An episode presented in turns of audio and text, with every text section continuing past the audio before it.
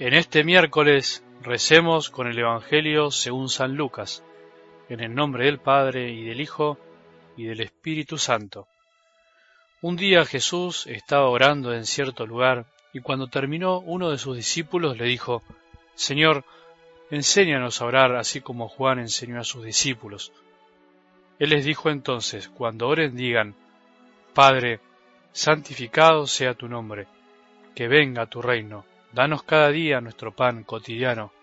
Perdona nuestros pecados, porque también nosotros perdonamos a aquellos que nos ofenden. Y no nos dejes caer en la tentación. Palabra del Señor.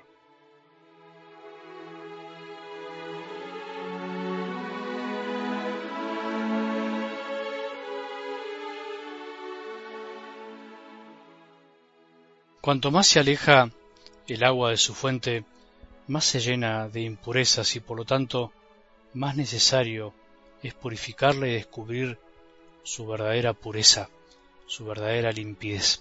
¿Probaste alguna vez el agua de una vertiente? Aunque el agua no tiene sabor, te aseguro que cuando la bebes desde su fuente da la sensación de que tiene de alguna manera algo especial, es inigualable.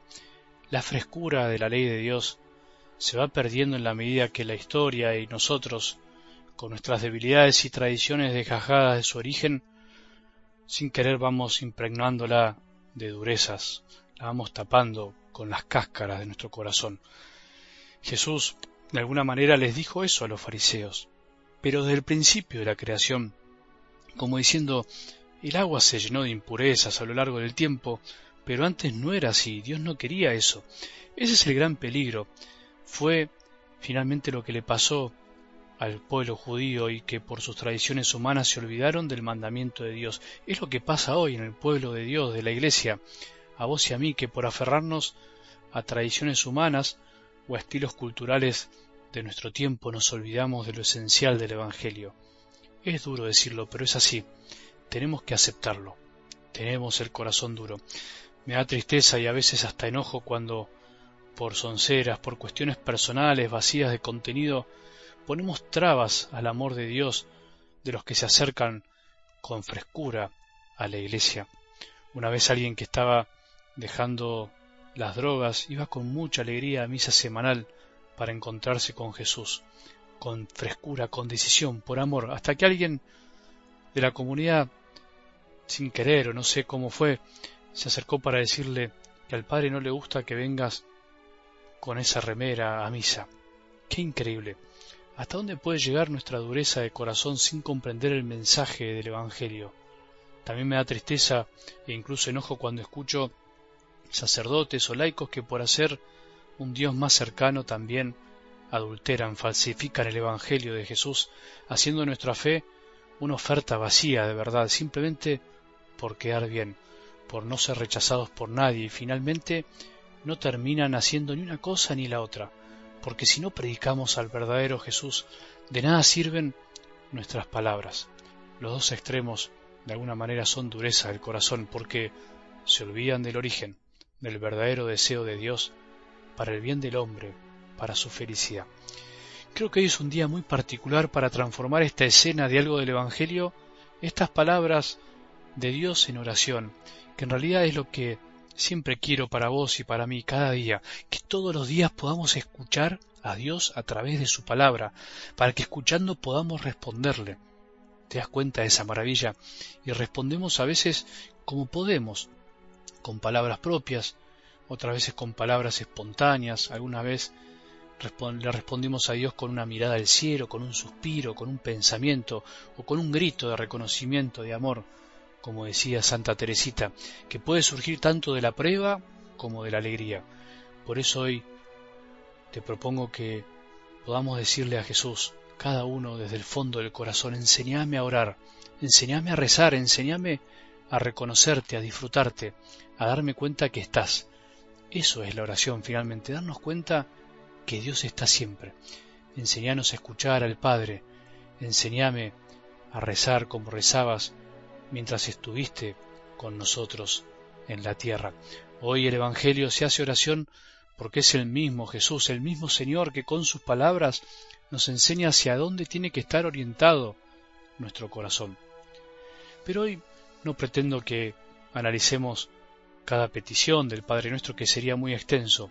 Para eso te recomiendo que leas en el Catecismo de la Iglesia el número 2759 al 2854. Ahí está explicado maravillosamente lo que es el Padre Nuestro.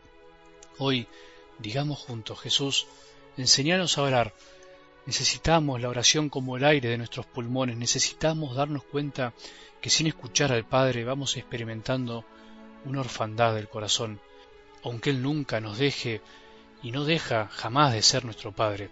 Enseñanos a caer en la cuenta que somos hijos, que siendo todos hijos somos hermanos.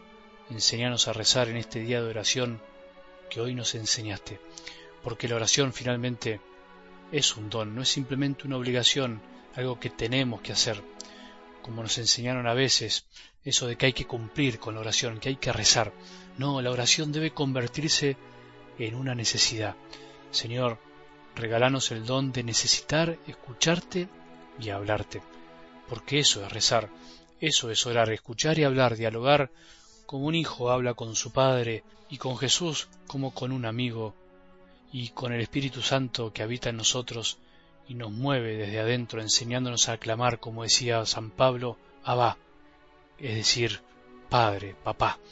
Hoy tomémonos cinco o diez minutos y miremos al cielo, miremos algo de la creación de nuestro Padre, algo de lo que Él hizo por nosotros. Recitemos el Padre nuestro como nunca antes lo hayamos hecho. Recitémoslo al ritmo del corazón y no al de los labios que muchas veces repiten sin saber qué es lo que dicen. No repitamos, digámoslo, pensémoslo, escuchemos lo que decimos, imaginemos lo que rezamos, sintamos lo que pensamos y terminemos agradeciendo la simplicidad y la sencillez de esta oración, la oración más completa, más plena, más necesaria de todo cristiano, de todo hijo de Dios. Gracias Jesús por enseñarnos a orar. Gracias por dejarnos el Padre nuestro. Gracias por permitirnos llamar a Dios como Padre, siendo tu Padre, como nuestro Padre. Gracias por hacernos hijos Gracias por habernos compartido tu filiación divina. Que tengamos un buen día y que la bendición de Dios, que es Padre misericordioso, Hijo y Espíritu Santo, descienda sobre nuestros corazones y permanezca para siempre.